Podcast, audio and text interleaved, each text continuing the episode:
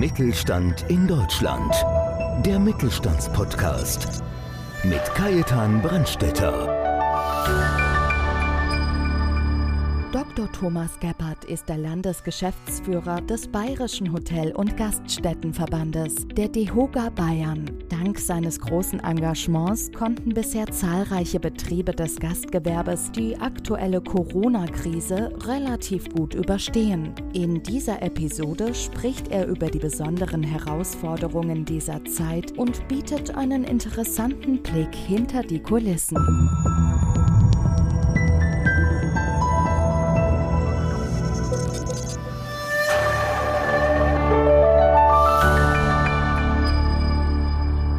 Ich bin Kajetan Brandstätter vom Podcast Mittelstand. Und wie immer haben wir interessante Gäste, aber heute muss ich sagen, haben wir wieder einen besonders spannenden Gast, gerade weil es auch in der Zeit einfach so wichtig ist. Und so haben wir heute Herrn Dr. Thomas Gepper zu Gast. Er ist Landesgeschäftsführer des Bayerischen Hotel- und Gaststättenverbandes, kurz DEHOGA Bayern. Er ist damit die hauptamtliche Spitze des DEHOGA mit knapp 12.000 Mitgliedsbetrieben, für die er täglich gerade in der Corona-Pandemie kämpft, um Existenzen zu erhalten was eine ganz wichtige und schwere Aufgabe ist. Aber Herr Dr. Gebhardt, vielleicht für die Leute, die Sie noch nicht kennen, was ja fast unmöglich ist mittlerweile, wenn ich sage, Dr. Thomas Gebhardt, sagen Sie ein bisschen was zu sich und zu Ihrem Werdegang bitte. Ja, vielen Dank, Herr Brandstetter. Vor allen Dingen zunächst mal für die Einladung und die Möglichkeit, hier bei Ihrem Podcast mitzuwirken. Meine große Ehre und, und, auch eine große Freude natürlich. Ja, wer mich noch nicht kennt, ich bin gebürtiger Oberfranke, wohne jetzt aber in Oberbayern, verheiratet, zwei Kinder und habe studiert in Bamberg Politik- und Finanzwissenschaften, dort auch promoviert.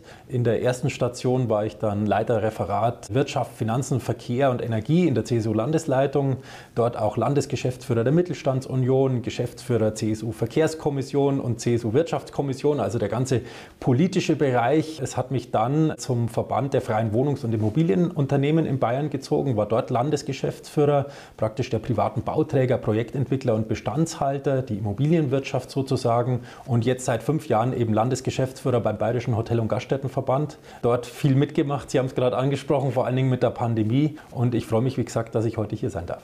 Ja, wir haben gerade das Thema Pandemie noch einmal angesprochen. Ich meine, das ist ja das Hauptthema eigentlich momentan. Also ich muss aus dem Nähkästchen plaudern. Ich komme ursprünglich selber aus der Gastronomie, habe Koch und Kellner gelernt, mache doch seit einigen Jahren etwas anderes. Aber ich kenne halt einfach noch sehr, sehr viele Gastronomen. Wie sehen Sie die momentane Situation in der Hotel- und Gastronomie? Also von daher, wenn Sie auch aus der Branche kommen, ich glaube, dann können Sie grob mitfühlen, wie das überhaupt war in dieser Pandemie. Ich meine, es hat immer geheißen, egal was kommt, gegessen und getrunken wird immer. Und plötzlich stand man eben wirklich vor einer Komplettschließung, also einer unverschuldeten Schließung der Betriebe. Das ist jetzt eineinhalb Jahre her. Es war wirklich unvorstellbar und ein extrem harter, anstrengender Kampf bis dahin auch. Jetzt sind wir glücklicherweise auch im Sommer wieder seit längerer Zeit offen. Die Gastronomie läuft eigentlich ganz gut, auch wenn das Wetter jetzt nicht ganz mhm. passt.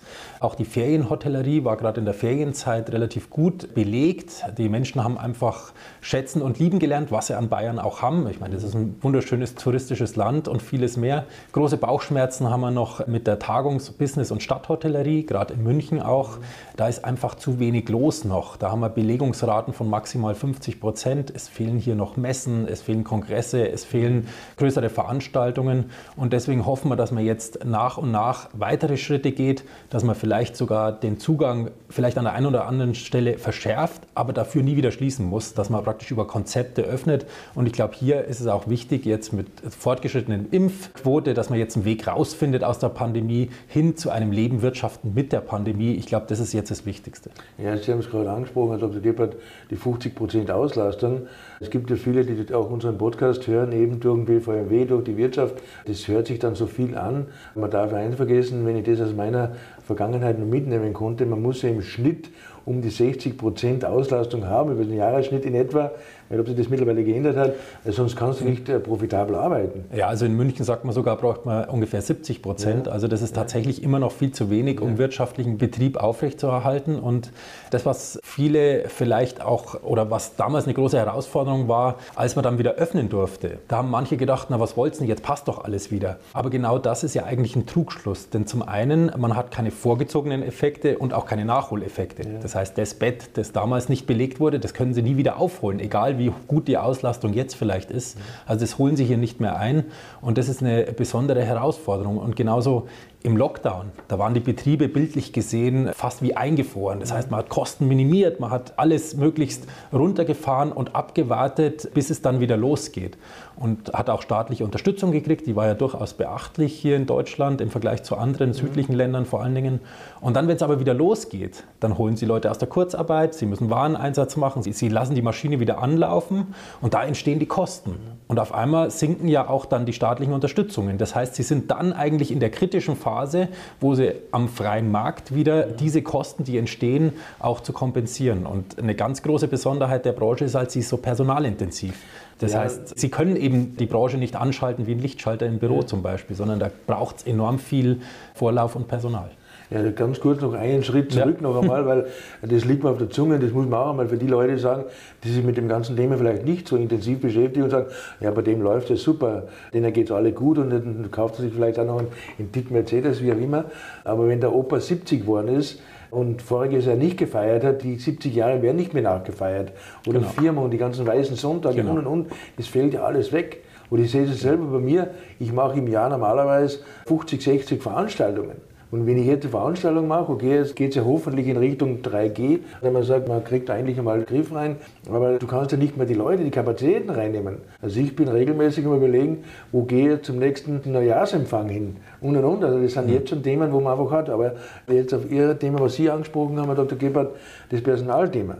Man, da gibt es ja für mich, also ich bin absoluter Fan, muss ich ehrlich sagen, Sie kennen ja auch von Herrn Bernitzky draußen, der hat ja regelmäßige Webinare gemacht und hat sich mit den Leuten beschäftigt. Aber viele Gastronomen haben auch hier einen kleinen Fehler gemacht. Die haben die Leute in Kurzarbeit geschickt.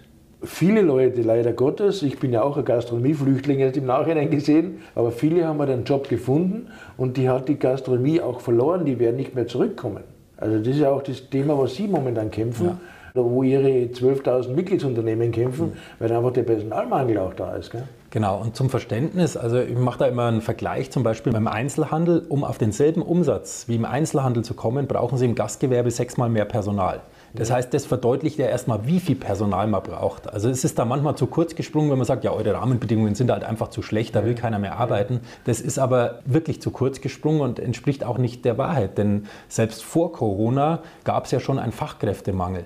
Die Branche hat in den zehn Jahren vor Corona über 40 Prozent mehr Erwerbstätige in den Markt geholt. Wir haben 447.000 Erwerbstätige in Hotellerie und Gastronomie allein in Bayern. Das ist jeder 17. und im Übrigen mehr als BMW und Siemens weltweit zusammen.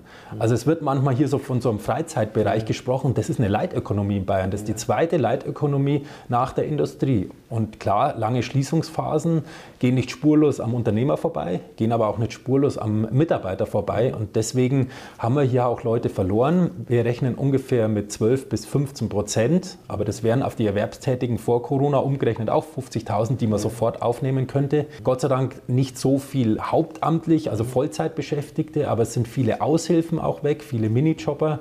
Und da hoffen wir einfach, dass wir die jetzt wieder zurückholen können, wenn wir unseren Riesenvorteil krisensicher. Die Branche war immer krisensicher. Ja. Wenn wir das wieder zurückkriegen, also dieses klare Bekenntnis, egal was kommt, die Konzepte funktionieren, wir haben einen Impfstoff, aber schließen tun wir euch nicht mehr. Wenn wir das wieder kriegen, dann werden wir, glaube ich, auch wieder mehr Mitarbeiterinnen und Mitarbeiter kriegen, um die höchste Qualität dann auch wieder anzubieten. Ja, das war auch zum Beispiel gerade, weil Sie sagen, die Minijobber, ich meine, das war der typische Studentenjob, wenn dann einfach die StudentInnen jetzt ihren Nebenjob haben, damit sie ihr Studium finanzieren und zum Kellnern gehen oder hinter der Schank aushelfen oder wie auch immer.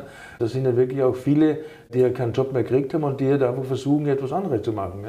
Ja, und wir haben ja, wie gesagt, auch von uns aus, wir haben uns immer ja als Teil der Lösung und nicht des Problems gesehen. Wir haben ja selbst auch unser Personal angeboten und darauf hingewiesen, ob sie nicht bei dem Pflegepool mitmachen können, ob sie nicht unterstützen können. Weil ich meine, ein Ausgebildeter mit Hotellerie und Gastronomie, das sind gefragte Arbeitnehmer. Die können mit Menschen umgehen, die können so viel und das ist natürlich auch gefragt. Und von daher, das ist so die große Schwierigkeit auch. Aber ich bin zuversichtlich, dass das auch wieder vorangeht.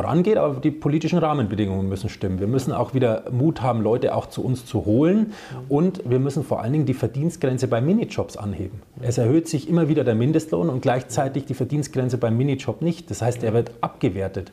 Und es muss auch mal in Blickrichtung zwischen manchen eher linksorientierten Parteien gesagt werden, ein Minijob ist eine Hinzuverdienstmöglichkeit und dient nicht der Grundeinkommenssicherung.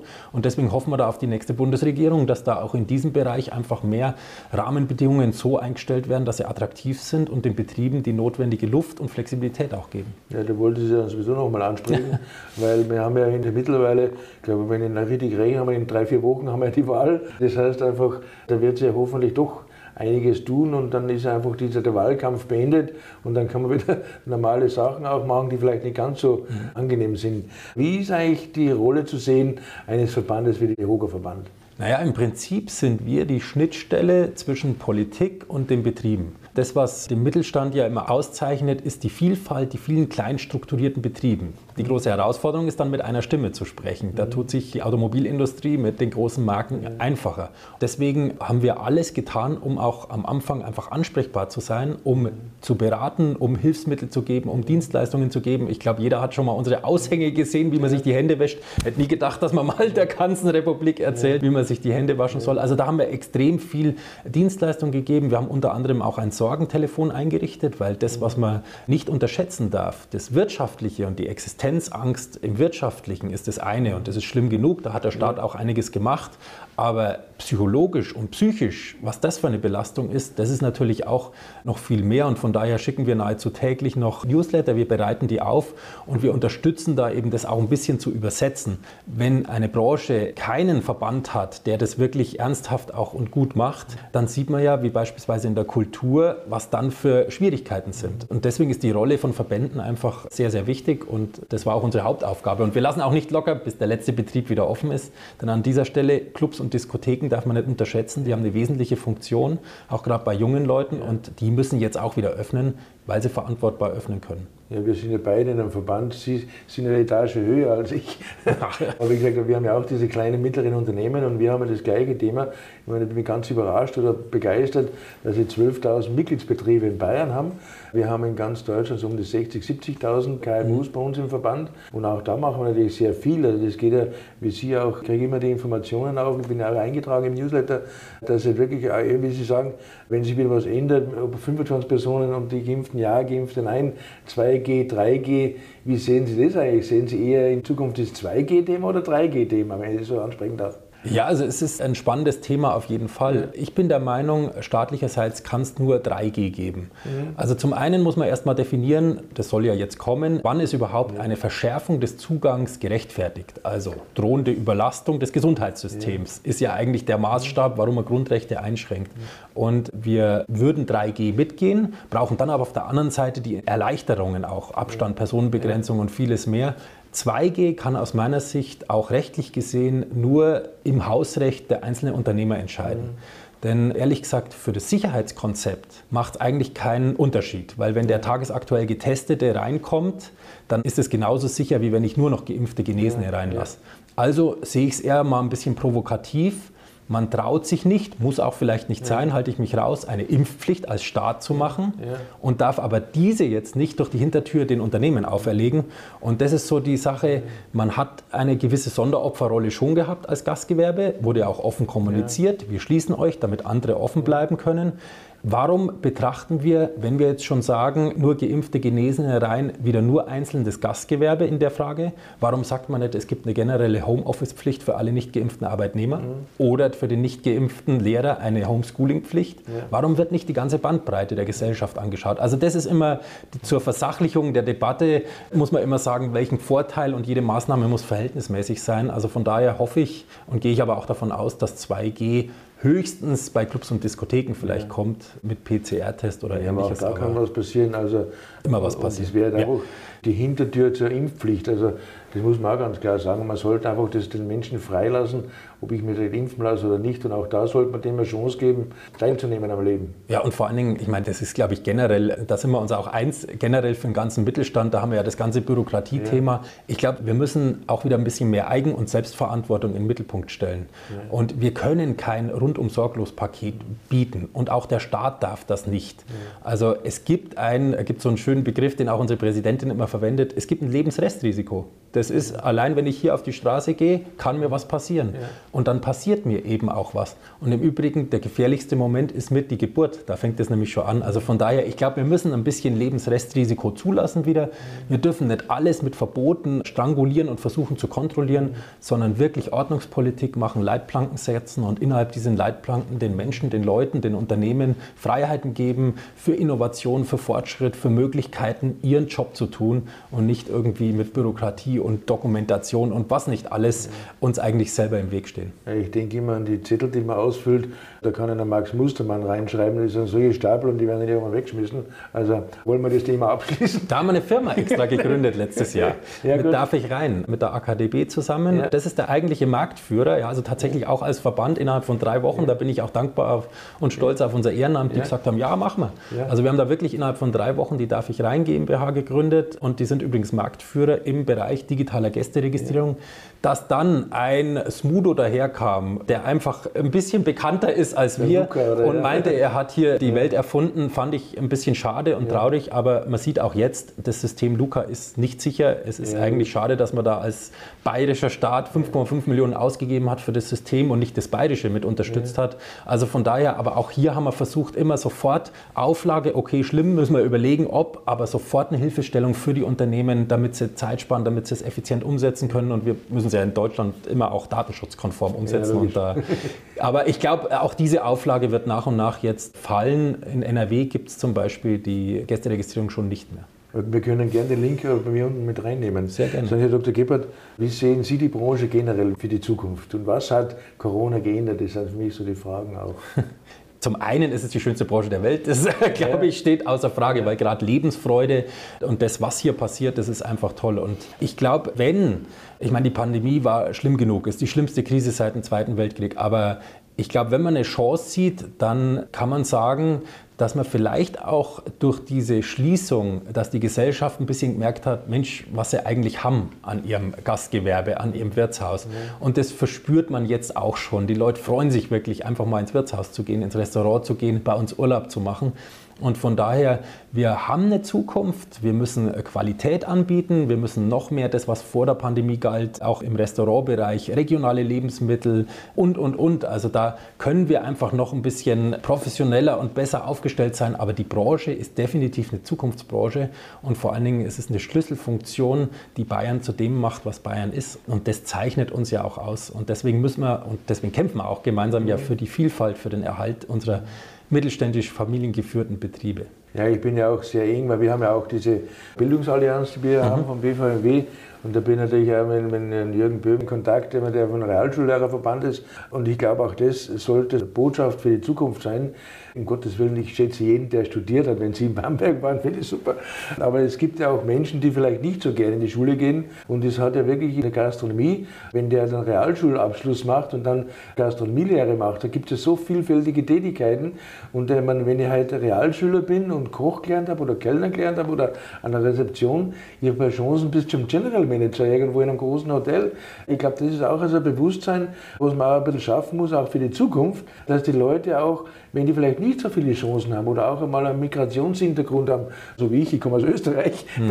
Spaß beiseite, da soll man nicht scherzen drüber, weiß ich. Aber wie gesagt, auch da sehe ich ganz, ganz große Möglichkeiten, weil wir haben ja gerade letzt ich glaube, gestern oder wann war es in der Zeitung gestanden, wir haben ja in Deutschland über 400.000 Arbeitskräfte, eigentlich zu wenig in der nächsten Zeit. Mhm.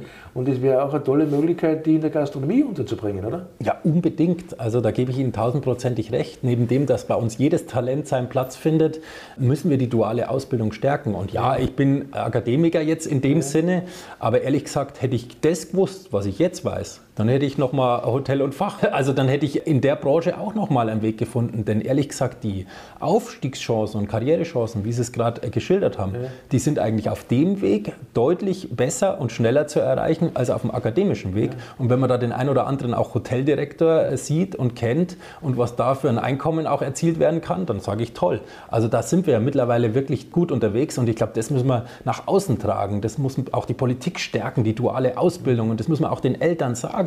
Macht eine Ausbildung in Hotellerie und Gastronomie. Das ist eine Riesenchance für euch. Das nimmt euch nie wieder jemand weg. Das ist auch ehrlich gesagt die Basis für 111 Berufe, haben wir mal angeschaut. Also deswegen unbedingt. Also da müssten wir wirklich alle gemeinsam den Fokus noch stärker drauf richten. Ja, unser gemeinsamer Bekannter, ich darf seinen Namen nennen, weil, weil ich mit ihm einen ganz guten, tollen Kontakt habe. Der Jens Benitzky vom Hotel Victoria in Erding, mhm. der hat Koch gelernt und darum verstehen wir uns so gut. Er hat gesagt, er ist zwar jetzt kein Koch mehr, er ist jetzt General Manager, aber der hat Koch gelernt. Das heißt, es steht dir wirklich alles offen. Ja. Weil Sie sagen, über 100 Berufe, wo gibt es das schon? Gibt es in der Autobranche wahrscheinlich nicht, oder? ich glaube, die würden am Empfang in der Autobranche auch gerne einen ausgebildeten Hotelfachmann stehen haben. Ja. Das kann man gut vorstellen, ja. Also ich habe nie äh, im Vertrieb, ich war dann im Vertrieb und du hast einfach in der Gastronomie, was man einfach lernt, auch in der Gastronomie, Menschenkenntnis, genau, mit Menschen umzugehen. Ja. Und das ist ein People, das ist einfach das Geschäft zwischen Menschen, das ist einfach ja. wichtig. Ja, und vor allem gerade jetzt, wenn ich Richtung Generation Y und Z, was es nicht alles gibt, ja. kennt, wo sich manche schon schwer tun, überhaupt direkt zu kommunizieren mit einem Telefon oder ähnlichem, da wird es eben immer wichtiger, diese Kernkompetenz, wie geht man mit Menschen um, wie kann man das auch machen miteinander. Also das ist eine große Kompetenz, die man sich auf jeden Fall aneignen sollte. Ja. Also Sie haben in Ihrem noch jungen Leben, muss ich dazu sagen, also wenn man Sie nicht gesehen hätte, also allein was Sie schon alles gemacht haben, müssten schon viel älter sein. wenn Sie ein bisschen so Revue passieren lässt, was war in Ihrem Berufsleben, was war Ihre beste Entscheidung? die beste Entscheidung. Dass ich immer manchmal ein bisschen ins Risiko gegangen bin und auch Chancen bei Berufswechsel ergriffen habe, auch wenn es am Anfang durchaus einige gesagt haben, Mai, bist du dir sicher, was du machst? ja, bin ich. Und man kann alles schaffen, wenn man nur will. Und das ist das Schöne, glaube ich, und das Schöne auch an unserem Land, dass wir ein Land der Chancen sind. Und das müssen wir uns auch erhalten und dafür sollten wir auch kämpfen. Ja, ich finde es einfach toll, dass man solche Menschen wie Sie das nicht falsch verstehen, an die Politik verloren hätten. Weil sie hätten auch da wahrscheinlich Karriere gemacht, da wir das für unseren Verband gewinnen konnten. Weil das sind einfach die Leute auch so vorwärtsblickend, die auch der Verband, glaube ich, ganz, ganz dringend braucht. Das Hotel und Gastronomie braucht einfach Menschen, wo man sagt, da kann man aufschauen und da geht es vorwärts, einfach positiv zu sehen. Das finde ich stark. Danke, Gibt es eigentlich auch was, wo Sie sagen, okay, das würde ich heute anders oder nicht mehr machen? Ja, Mai, vielleicht kann man es auf den Punkt bringen. Im Nachhinein ist man immer schlauer. Ja, Aber ich glaube, das darf nicht dazu führen, dass man etwas überhaupt nicht erst macht. Und ich glaube, das wäre auch so der Wunsch an politische Entscheidungsträger. Mal ein bisschen mehr Mut wieder, was zu machen und die Verantwortung zu übernehmen. Lassen wir der Verwaltungsstruktur auch mal, lassen wir die nicht alleine in ihrer Verantwortung, weil das führt dazu, dass sie keine Entscheidungen mehr treffen. Und ich glaube, wir haben einfach versucht, gerade in der Pandemie einfach alles zu tun und alles zu machen. Auch mit dem Hintergedanken, ja Mai, dann kann mal was schief gehen. Aber lieber werfen Sie mir vor, dass wir zu viel gemacht haben und mal was schief geht, als dass einer gesagt hat, ihr seid nicht für uns da, ihr macht nichts für uns. Und von daher, es gibt immer wieder mal die ein oder andere Sache, die man vielleicht anders machen hätte können. Aber ich glaube, wir haben die Branche ganz gut bisher zumindest auch durch die Krise gebracht. Und da gehen wir einfach nicht auf. Wir bleiben weiter fleißig dran und geben einfach Gas für diese wunderbare Branche, weil sie es verdient hat. Sie haben es indirekt schon beantwortet, aber vielleicht noch einmal die konkrete Frage. Wir haben im September Wahl. Was erwarten Sie von der neuen Bundesregierung? Ich würde mir auch jetzt schon erwarten, dass man vielleicht auch mal als Gesellschaft oder als Wähler mal genau hinschaut, was sind denn wirklich die Themen, die für mich wirklich wichtig sind. Das, was ich ein bisschen schade finde, ist, dass in der allgemeinen Diskussion, wenn man Fernseher anmacht, wenn man Zeitungen aufmacht, da wird viel diskutiert über Gendersternchen, über was weiß ich, ob jemand jetzt gelacht hat im Krisengebiet oder nicht. Aber die eigentlichen Kern Themen, die unser Land ausmachen, die auch unsere Branche ausmachen. Wir brauchen unbedingt eine Wochenarbeitszeit, das Flexibilisierung des Arbeitszeitgesetzes. Wir brauchen die Entfristung des reduzierten Mehrwertsteuersatzes. Wir müssen bei der Entbürokratisierung ernsthaft mal was erreichen. Wir müssen Zukunftsthemen angehen. Das erwarte ich mir von der Bundesregierung und das würde ich mir noch viel mehr erhoffen, dass sich auch unsere Gesellschaft, der Wähler bewusst wird, Das ist ganz wichtig, wählen zu gehen. Und man muss auch die richtige Wahlentscheidung treffen, weil es hängt ganz viel dran. Das hat die Pandemie auch gezeigt. Die politischen Entscheidungsträger sind wichtig und man muss vor allen Dingen auch die richtigen dran haben, damit es der Branche langfristig gut geht. Ja, ich denke auch, Sie haben es vorher schon ganz kurz und da möchte ich noch mal ganz kurz darauf einsteigen. Und zwar, Sie haben es schon angesprochen, äh, mit den Minijobbern zum Beispiel.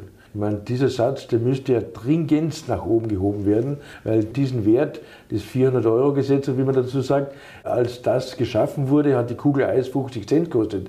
Mittlerweile ist es aber 1,50. Also das muss man einfach mal, mal umrechnen. Und wenn man halt in München anschaut, wo ein kleines Apartment mindestens 600, 700 Euro kostet oder drei Zimmerwohnungen 11, 1200 und wir reden immer noch von 400 Euro im Monat, das sind auch so Dinge, die auch der Gastronomie, glaube ich, sehr, sehr gut tun würden. Ja, unbedingt. Und vor allen Dingen, ich brauche halt nur mal Flexibilität. Ja. Jetzt muss ich nochmal meine Präsidentin zitieren, die so schön gesagt hat, ich muss das Geschäft dann machen, wenn es geht und nicht, wann ich will. Genau. Also es scheint nun mal die Sonne, da ist der Biergarten voll, dann brauche ich das Personal, ich brauche die Flexibilität. Wir dürfen uns nicht einkasteln und dadurch nichts mehr machen können. Und das ist, glaube ich, das Wichtige. Und da muss man auch Mut haben, diese Entscheidungen zu treffen. Ja, die sind vielleicht nicht immer bequem und vielleicht hat es auch Konsequenzen. Aber ich muss doch das tun, was fürs Land gut ist und was für unsere Zukunft gut ist. Das ist doch das Entscheidende Maßstab und den Mut wünschte ich mir einfach. Ja, genau wie ich sagen muss, wenn ich heute in einen großen Biergarten schaue mit 500 Sitzplätzen und das Wetter wird schön, ja, mein Gott, ich kann nicht sagen, dann hänge ich alle Stühle ab, weil wir haben kein Personal mehr. Und so wie, ja. leider Gottes, so passiert es ab und zu auch. Ja. Also ich war schon am Odeonsplatz drin, wo dann plötzlich gesagt wird, okay, da können Sie nicht hinsitzen, wir haben kein Personal. Und darin darf es nicht hin sein. Aber wollen wir nicht negativ denken, wollen wir positiv Nein. denken. Zum Schluss hätte ich noch eine große Bitte. Hätten Sie für unsere Zuhörer wir sind ja sehr verwandt. Also Sie haben halt Ihre Verbandsmitglieder im reinen Gaststättenverband, wir haben sie KMU allgemein. Haben Sie einen Tipp für unsere Unternehmerinnen und Unternehmer?